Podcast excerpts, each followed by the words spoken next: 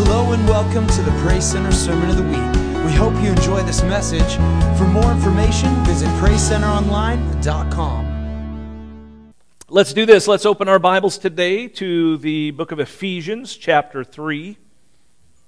And we will get to verse 14 momentarily. As we're talking about rooted, uh, today is a, a message in which I want to talk about um, uh, basically a preview of why we need rooted, what it's, what's so important about rooted, and why it's important for us as a church. And so we're going to talk about that in our message today. And when you read the book of Ephesians, there are two, uh, I would say, great prayers that Paul prays in the book of Ephesians. One is in chapter 1 and is in chapter 3. And they are, they're phenomenal. Uh, uh, uh probably some of the worst run on sentences you'll ever see in your life but, for us English speakers. But, but, uh, but incredible prayers where he prayed through some, uh, some important things. And uh, many people say, and it really does seem to bear out in truth, that Ephesians is a book that really focuses on the ecclesia, the church, the called out ones. And so, as that's true, he prays these incredible prayers for us. And, and by the way, not a bad idea to sometimes take those prayers and, and make them, pray them in the first person. Um, and you'll, you'll see what I mean as we get into this. You could actually take this prayer and not to just be rote about it, but I'll show you what I mean in just a moment. So, so the first prayer that happens in chapter 1 is emphasizes things that we need to know about God, about Christ, about what he's done for us. And the second prayer is uh, uh, more about what God wants us to be. It's directing us in those ways. So the first is for enlightenment, the second for enablement, to look at it that way. And, and, he prays that we might live up to the wonderful blessings uh, that God has given us and put them to work in our daily lives. And, and we're going to focus on this, this second prayer, if you will, this enablement prayer today. And as we do, the thing we have to realize is that God never, this is so important to this, God never expects us to do or be anything that He does not empower us and gift us to be able to do. So I'm not going to give you this, you know, we preachers are famous for this, do more sermons. You know what I'm saying? I, I catch myself all the time. You got to do this, you got to do that. And the thing is, is uh, when, I, when we talk about doing, really, we always have to accompany with that with the fact that, that we are weak. We sang about it a moment ago. I'm, but I'm strong when I'm weak because I'm putting myself in the hands of the Lord who's going to help me. So, this enablement I'm talking about today is enablement that comes from God as we talk about being rooted and resourced for what we need in life in Jesus' name. Let's look at the scripture together and then we'll get rolling. Starting in verse 14, Ephesians 3. And, and again, this is a prayer. And Paul prays. He says, For this reason I kneel before the Father. If you were going to start to use this as your own prayer and you just had your Bible open, you could go on at that moment and just begin to say, Father, I thank you that I have that kind of relationship with you, that I, I can come into your presence boldly, that you're a Father who's welcoming. And you understand what I'm saying? And then the next phrase, from whom every family, oh, I thank you that I belong to the family of God, that, I'm, that, that this is not just a, a little small clique that we're in, but we're, we're part of a family that is worldwide and the local family. You know, you could go on and on. For this reason, I kneel before the Father, from whom every family in heaven and earth derives its name. I pray that out of his glorious riches, he may strengthen you with power through his Spirit in your inner being. Do you see the enabling coming from God? Amen? So that Christ may dwell in your hearts through faith. And I pray that you, here comes, being rooted and established in love, may have power together with all the Lord's holy people, to grasp how wide and how long and high and deep is the love of Christ. And to know that this love surpasses knowledge, that you may be filled to the measure of all the fullness of God. And then this amazing uh, doxology, this ending that he tacks on to the end of this prayer. Now to him who is able to do immeasurably more than all we ask or imagine, according to his power that is work where? In us. Here we go to him be glory in the church and in Christ Jesus throughout all generations, forever and ever. Amen. And Paul the apostle prayed this prayer for the Ephesians, but I want you to catch the idea that he's ultimately he's praying it for us, even though he prayed it 2,000 years ago. He's praying it for us. He talks about the every, uh, every family of God. This is for all the Lord's holy people. And he mentions the church in there. He mentions that all of us would be rooted and established. And I want to talk to you about this idea of being rooted and resourced. Let's pray. God, I pray that you will seal these uh, thoughts and uh, words into our heart today, God, from your scripture. I pray that I might communicate what you've put on my heart. God, this is something I've been thinking about and praying about for a long time, and I pray that the impact of it will be uh, uh better than I even imagined. God, I do believe that you are a God that uh, resources us and you resource me to be able to communicate, but what's even better is you're able to do more than I could even ask or imagine. So in this moment, resource us, Lord. Help us to become a rooted people in the name of Jesus Christ. Amen? Amen. All right. so, um, about a year and a half ago, I uh, uh, bought a, a little spruce tree that I wanted to plant in my front yard. In fact, if you come to my house, you'll notice there's a wasteland there uh, of area that I really need to work on. But my idea was to plant this little blue spruce in the middle of it, and that this would grow into a mighty tree that would be right there in front of the house and look really cool. And um, so I was, I was all excited. I, uh, spring of uh, 2017, I buy this tree, I plant it, I, I tilled the soil, I dug a deep hole for it, I, I made the soil loose around it, I put some fertilizer down, I watered it regularly and I was really paying attention in the hot and blowing, uh, you know, when you get that hot wind that blows, I just didn't want it to get all dried out, so I tried to keep it really damp and moist around it. Every once in a while, I'd even uh, check the soil. I'd dig under the surface a little bit to make sure it was still staying moist. I, yeah, I went on and on, and I really tried to take good care of this tree, and I was pretty excited. And Rhonda, uh, well, I, you know, she was excited about it too because she always wants a tree out in our front yard that I would put Christmas lights on. So the first winter, I, you know, it's just a tiny little thing. It was only that big, and so I put these little Christmas lights on it, and she was excited every time we'd drive home that the, we had those Christmas lights on there. But what happened was, is um, when winter was over and early this la- or at the at the end of last winter, I noticed the lower branches starting to lose some needles and turning brown, and I thought, well, I don't care, I can trim those off, and the rest of the tree was looking good. But as as week went into week, as it went in, and we got a little bit further and almost to spring, uh, all the branches started turning brown, and all the needles were falling off this tree, and it came came to realize the thing was dead. So I was, I was really disappointed. Not only the uh, loss of money, right, but which wasn't that much, but it was a, a waste now. The second thing that bothered me is the potential that tree had had already having a year of growth. I figured, man, it really get going this year. It's going to be so great. And secondly, the tree, you know, and, and now thirdly, I still have this wasteland in front of my house with no tree in it, right? And uh, I, can't, I, can't, I can't figure out what I want to do there because I'm afraid I'm going to kill another tree. So, so um, when I dug up the tree, I, it was time for that tree to go. I was going to go to, to uh, tree heaven, wherever that is. And, um, so when I dug it up, I, I, dug it up out of the ground, and I noticed, uh, based on my recollection of the pot size and all that, that the roots never really did expand out. They never really did go anywhere. And for some reason, they just didn't grow or get established. The tree never established itself there and I don't know if it was something I was doing wrong or not enough mulch in the soil. There's a, you know, there, you hear about all these things. It could have been a hundred different things, but for whatever reason, it died. And uh, so the tree never got established. Let me tell you another tree story real quick. Second week of December this last year, Rhonda and I went down to Roseburg to visit family for a few days, and uh, we were at my brother's house, and it was, it was kind of a drizzly, rainy, cold day, and his, his son came over because they were going to cut down an old cherry tree that was in my brother's yard. Now, the, when, when my brother first bought the house, the cherry tree was very fruitful, put out so many cherries, they could never even begin to eat them all or give them all away. It was just an unbelievably fruitful tree. And my brother took good care of it. He pruned it, he sprayed it, he took good care of it and it, it did give him a lot of fruit for years. But over time, uh, it was producing less and less. It was not doing well. And, and so he just decided it had to go. It was just making a mess of the yard. And so he, he, he, his son is really good with a chainsaw. He came over with a great big chainsaw, big fat cherry tree. So he comes over and uh, goes to cut this thing down. And, and I look from the window thinking, like the old me would have said, I should get out there and help him. And then I just thought, nah, they got this. you know, there's a young man out there. I don't, I don't really see a reason for me to get wet and damp and cold and all that. So I just watched from the window as they were chomping this thing up and.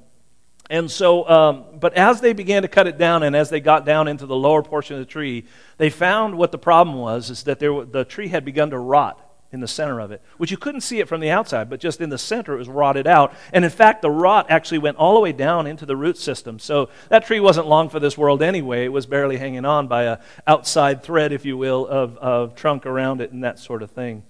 And so, so we get an idea that when the root is bad, in this case, the whole tree is bad. But when the root is good, the tree is fruitful. Does that make sense? So, so let me talk about my first point today, which is this. This is the, the first thing is rooted and established. So let me, I'm going to start with my idea of my spruce tree. Uh, the, unlike my spruce tree, God's desire is that we would be established, that we would send our roots out wider and deeper. And uh, in fact, in the scripture, it says how, how deep and wide and long is the love of God, but He also has an expectation that we would put out deep roots into Him. And, uh, and so, so, um, so for, for, for this to happen, we have to be expanding uh, not literally. Uh, I'm actually trying to lose some weight. I really am. I hate it, but you know. Um, but uh, not, I'm not talking about that kind of expanding, okay? Uh, but the fact is, God wants us to be expanding in our knowledge of Him and growing in Him and getting deeper into Him. And some of the ways that this happens are through prayer, of course, and reading the Word and studying the Word, fasting, serving, giving, worshiping uh, uh, alone and worshiping with others. There's all kinds of different ways. And it's all the stuff we preachers preach about all the time, to, not to harass you, but to plead with you to grow in the Lord and be fruitful. Because that's what we're desiring is fruit, right? That makes sense? And so, so, so looking again at the scripture that we just read, uh, verse eight, uh, 17, starting in verse 17, this is what Paul says. He says, I pray that you, being rooted and established in love, may have power together with all the Lord's holy people to grasp how wide and long and high and deep is the love of Christ, and to know this love that surpasses knowledge. What great imagery that is, don't you agree? That, that, that we understand that if we're in Christ, we're like a tree, deeply rooted and established. Now, rooted, the, the word itself means uh, literally to render firm, to fix, to establish, or to cause a person or a thing to be thoroughly grounded. That's the literal definition of that word. A tree that is firmly rooted can withstand much more than a tree whose roots are shallow. Right? The deeper the root goes. I remember, uh, I don't know how big it is now, but the, uh, I was walking on a uh, trail down in southern Oregon, and they had the, the world's largest Douglas fir. Now, I've also seen, I've never seen sequoia trees. Anybody seen those? Oh, man, I want to see sequoias. But I've seen redwoods, and those are massive. They're just so huge. But this was the largest Douglas fir tree in the world, and at that time, this was, I don't know, 30 years ago now, uh, at, at the base, it was 13 and a half feet across. It was a huge Douglas fir tree. But what I noticed about it is that it was in a bit of a ravine where there's a, there wasn't actually like water, but you could tell that moisture collected there a lot. And so it had the opportunity to send its roots deep so that the tree could be big and fruitful. And so, um, so, so trees that are firmly rooted can do better than those whose roots are shallow. I once read a story about a woman um, whose, whose grandmother had a fruit tree in the middle of the yard that refused to bear any fruit. This was down in California, no matter how much she nurtured it, kind of like my spruce tree problem. And so, uh, uh, but she was a voracious reader and she read all that she could and she tried everything she could think to try on this tree to no avail. It just would not bear fruit. And she was getting ready to dig it up. But then she got the idea to call the California Department of Agriculture and speak to someone there to see if they could give her some pointers on how to figure out what was going on with the tree. And she explained the challenges to the man on the other end of the phone. And and after listening for a long time, he says, I hear, this is what you need to do. He says, Every day I want you to go out and take a broomstick and hit the, hit the base of that tree, hit the trunk of the tree with the broomstick. And uh, she thought, Right. she was concerned what her neighbors might think about a woman out there, an older woman beating the base of a tree with a broomstick. So she would always look both ways before she did it. But she decided to take it on anyway. And to her shock and amazement, uh, as she continued, continued to do this through that whole season, the next spring, all of a sudden, this tree put out all kinds of fruit. And each year, it became more and more plentiful and healthy. It was great. And, and, and they would always, as a family, kind of laugh together to think about how silly this was for an older woman to be out there beating on this poor, defenseless tree. The tree had become better established and, put, and more fruitful because the daily harassment, listen to this, caused the tree to put down deeper roots. I've decided the next tree I buy, I'm going to beat the living snot out of it. No more Mr. Nice Guy. Now, don't take this too far, but, but understand something. God is not beating us with a broomstick. God isn't beating us with a broomstick. But how many know that sometimes life does? Right? I mean, you kind of alluded to that a little bit today, Deb, about what, you know, the things that life will throw at us. And we think, oh man, I wish this would stop. And yes, of course, we want that. But we need to know that along the way, these, these daily harassments, these things we're going through, the things that are tough in life, if we face them in the right way, our roots will go deeper. We'll get stronger in the Lord and we'll come out better in the long run. We'll come out strong. I mean, think, let me put it in a different perspective. We do this with our children, I believe, with my whole heart. Uh, in normal child development, sometime uh, when a child is nearly a year old, we will start and encourage them to begin to walk. We stand them up, you know, they stand up earlier than that, but pretty soon uh, you want them to just walk on their own. It's just something you want to see your kids do. And, and so, in the process of uh, teaching our children to walk, and this happened with all three of my boys, and I'm watching it happen with all of our grandchildren, but you, you let them go a little bit, and sometimes there's, there's you know, a stumbling and then they fall. And sometimes the fall does not end up good. It's not a good fall. I mean, it's really great. Uh, you, it, it's funny to me when kids fall straight backwards, legs extended, and they just, you know, that thing. Because I think if an adult ever did that, it would kill us, right? you know, but kids can just do that. It's the, the diaper and the shortness of their legs, and they just, they think it's funny. But, but there's other kinds of falls that aren't funny and aren't good, and they, it makes them cry, right? Been there? And they cry and they're sad. And, and you, as a parent, could sit there and think, well, I don't want my children to, to be hurt. I don't want them to cry. I don't want them to be sad. So you think to yourself, I, I'm never, ever going to let my child face that again. So you decide that you're not going to teach your child to walk, and so you do everything you can to keep that child from walking. You, and, and pretty soon, years pass, and pretty soon you've got a 30 year old guy in a high chair being spoon fed peas and, and uh, Cheerios, right? you, know, you know what I'm saying? So, so it, you, because we think, wow, we didn't want him to go through that. Now, I'm being absurd, but at the same time, the truth is that even though a loving parent doesn't, and God is our Father and He loves us, and even though a loving parent doesn't want their child to experience pain, we know that in the course of life there will be pain. And not only physical pain, but there will be emotional pain. Be, and, and uh, our job as parents is not to keep them from that, but to help them through that. And that's exactly what God does. While, the, while our life and the situations in our lives and other people who, who are mean or whatever are beating us with a broomstick, right? God is the one who comes along when that happens in our life and says, I, I, got, I got some love for you here. I'll, take, I'll hold on to you. And all the while, he's smiling because he knows that as we're facing it in the right way, our roots are going deeper and we're getting more established and better established in him as we keep turning to him in those tough times. Is this making sense today?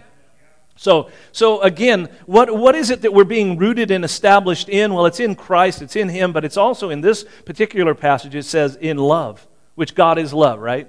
So, so they work together, but, but love. And, and we're being established in love. And he goes on and he says to grasp how deep and wide and high and long is the love of Christ, and to know that this love surpasses knowledge. There's three times that word love shows up in that, in that sentence there.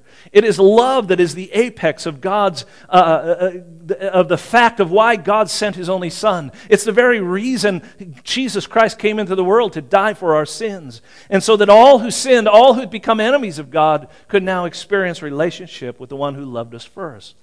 But this love goes further than God's love for us because God then turns it around and says, As I've loved you, love one another. And He says, Now begin to love those around you. We love each other in the church, and but we love those on the outside too. And we, so we love God and we love people. This is the two great commandments. The summing up of all the commandments is summed up, Jesus says, in two love God with all your heart, soul, mind, and strength, and love your neighbor as yourself. Who's my neighbor? Basically, anybody that, you know, that has a need, anybody that's out there that you happen to come across on the trail as you're walking along, that's a neighbor. It could be anybody. So, so on both counts, this can be a challenge for us to do, but there's a secret to finding the ability to love God and love others as He does. And that comes here in verse 20, and that's the second point that I have, the final point. Resourced without limit. Resourced without limit. Like my brother's tree, um, Sometimes we can all look pretty good and put on a good smile and a good face and wear nice clothes or whatever and come to church, and we can look like we got our stuff together. But down deep inside, we may have some rot. Can I just be honest? Right? I, I had the opportunity, as I said, to speak with the, the youth this last Wednesday night about the story of King Saul who, who was an impressive guy on the outside. He was taller than any of the other Israelites. He, he really had it all going on. He was, he was somebody that when the people saw him and, and, and they, they thought, this is the kind of guy we need for a king. This is, this is it. This is the person. Because on the outside, he looks good. He looked good to the people. And, uh, and at first, absolutely, he seemed like the right choice. He, had, he seemed to have this uh, air of humility to him. He was surprised that he would even be approached by Samuel, that, that he would be the king. He says, what, uh, what are you talking about? I'm the smallest family in the smallest tribe of Israel. Why would I be chosen? And then, even on the day when they tried to do his coronation, tried to make him king, they were looking around, where is he? Like, we're trying to put a crown on his head. He's not even here. Oh, he's hiding among the baggage, right? So you see these different things in Saul's life where we realize that this guy was starting out on the right path, that he was um, being humble in his approach. But there was, again, this is what we see on the outside. We think, man, looks good, looks good. But all of a sudden, we began to see a lack of fruit on his tree. And well, we, we see him deciding to make do, do things other than what the Lord commanded him to do, and the Lord chastised him and said to obey is better than sacrifice because he thought it was good that he would give a sacrifice. At one point, he puts up a monument in his own honor. This isn't the work of humble people. And the problem is, whatever's on the root, right, whatever is on the inside will eventually make its way to become the fruit. And so, so what we have with, with Saul is somebody who started out humble, but over time, that, that root or that rot, if you will, began to manifest in his life, and he lost the kingdom. Again, this Ephesians 3:20 says, Now to him who is able to do immeasurably more than all we can ask or imagine, according to his power that's at work within us. And I don't know about you, but I, you know, I kind of alluded to this already, but this is one of the most amazing promises and prayers of Scripture that there, there is that God would do immeasurably more. And, since we're talking about roots, let me dig into the roots of this passage a little deeper, if you don't mind. In the original Greek language, uh, in which this New Testament was written, the word for power actually shows up twice um, in our, you know, if you read that whole text that we read earlier, you'll see it, I think, four times, but it actually only shows up twice in the original Greek. And, uh, and one of those times you don't even, you don't even actually, uh, it's not, it doesn't get translated power. In fact, two of those times are in this passage right here. So we have obviously the word power there. Can you guess which other word is actually the same, basically from the same Greek word in, in the uh, Bible? Which other word in that sentence there, do you think? What's it? What is it? More? Nope. Any other guesses? What? Nope. It's a little word, four letters. Able. It's the word able. You see that?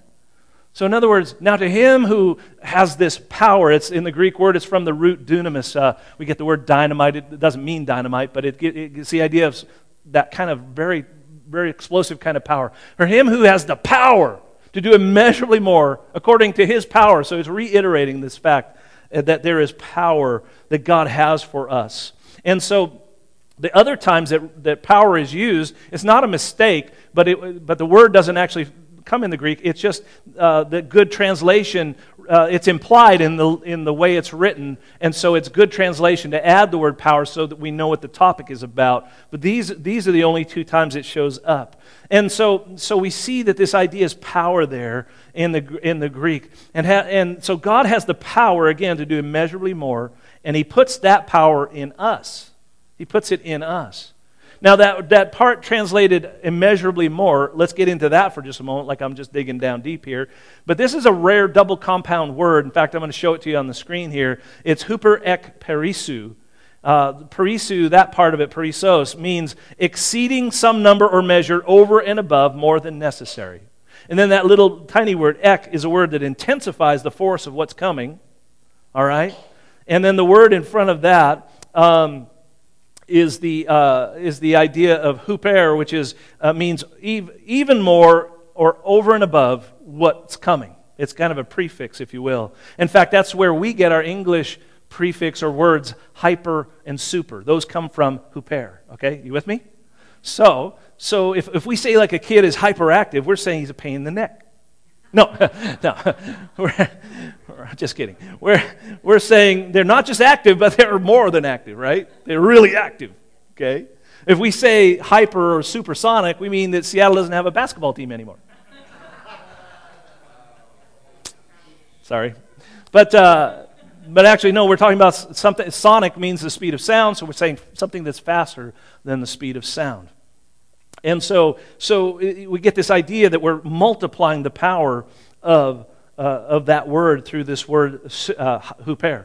So, so this is speaking specifically then about the ability of God to do something, and that ability having more than enough potential power, exhaustless power, super abundantly, and even more than that.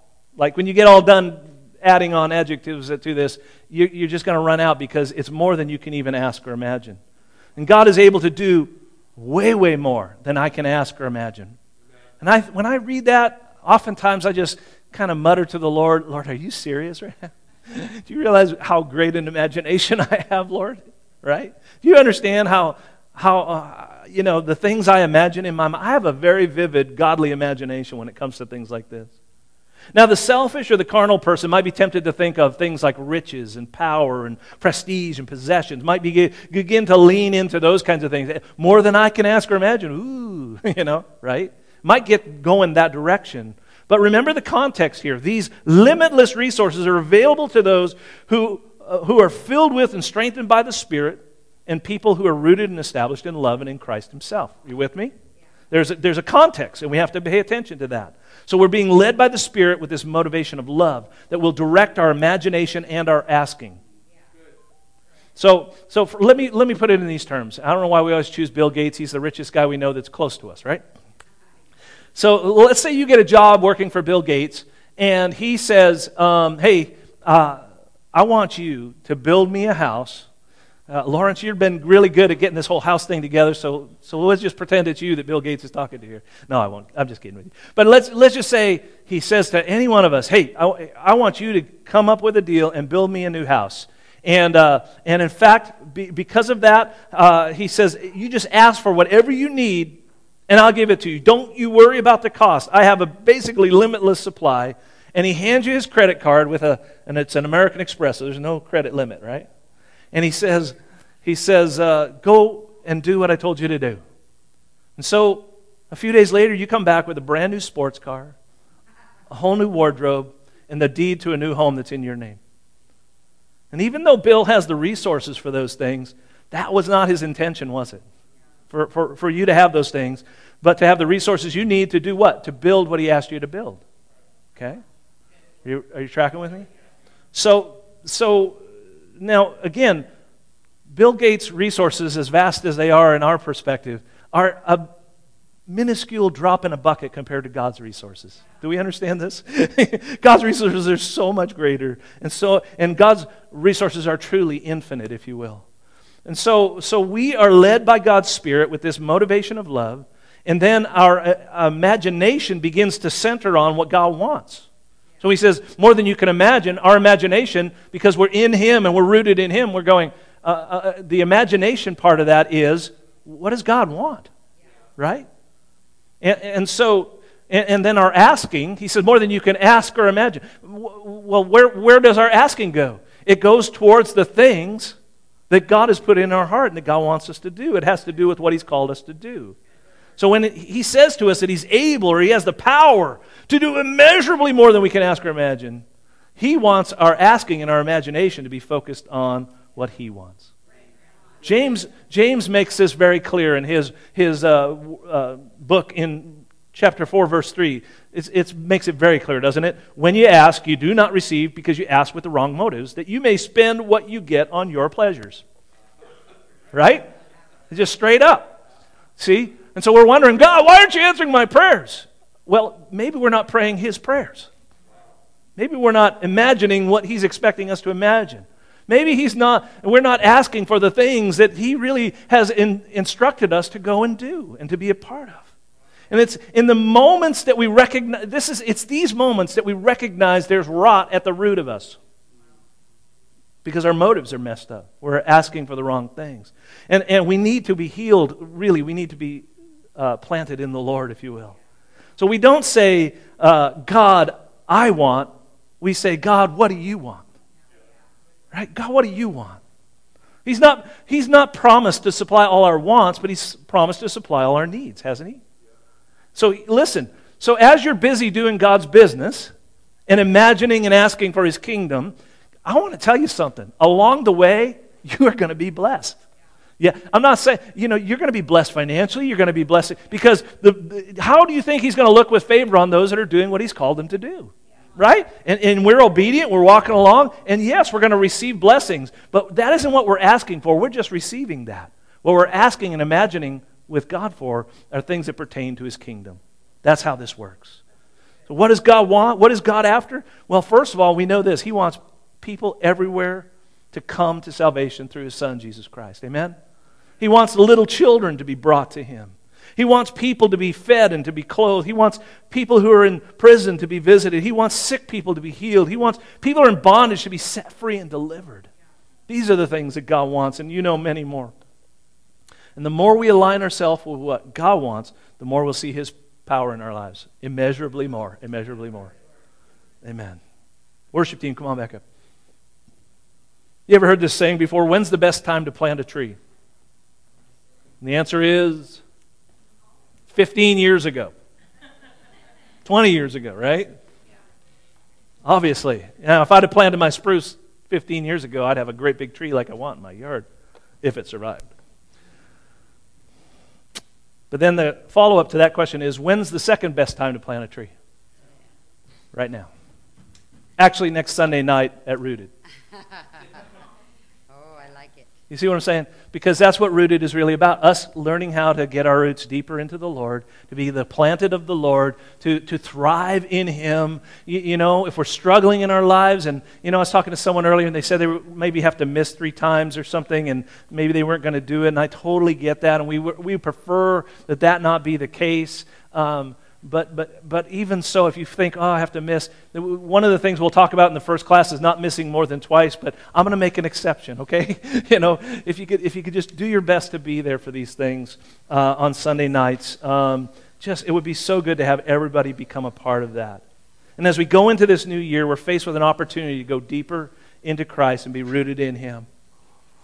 It would be easy for any of us to look at the past and think of all the time and effort we've wasted for things that were no profit in our lives. Amen? I, man, I think about that.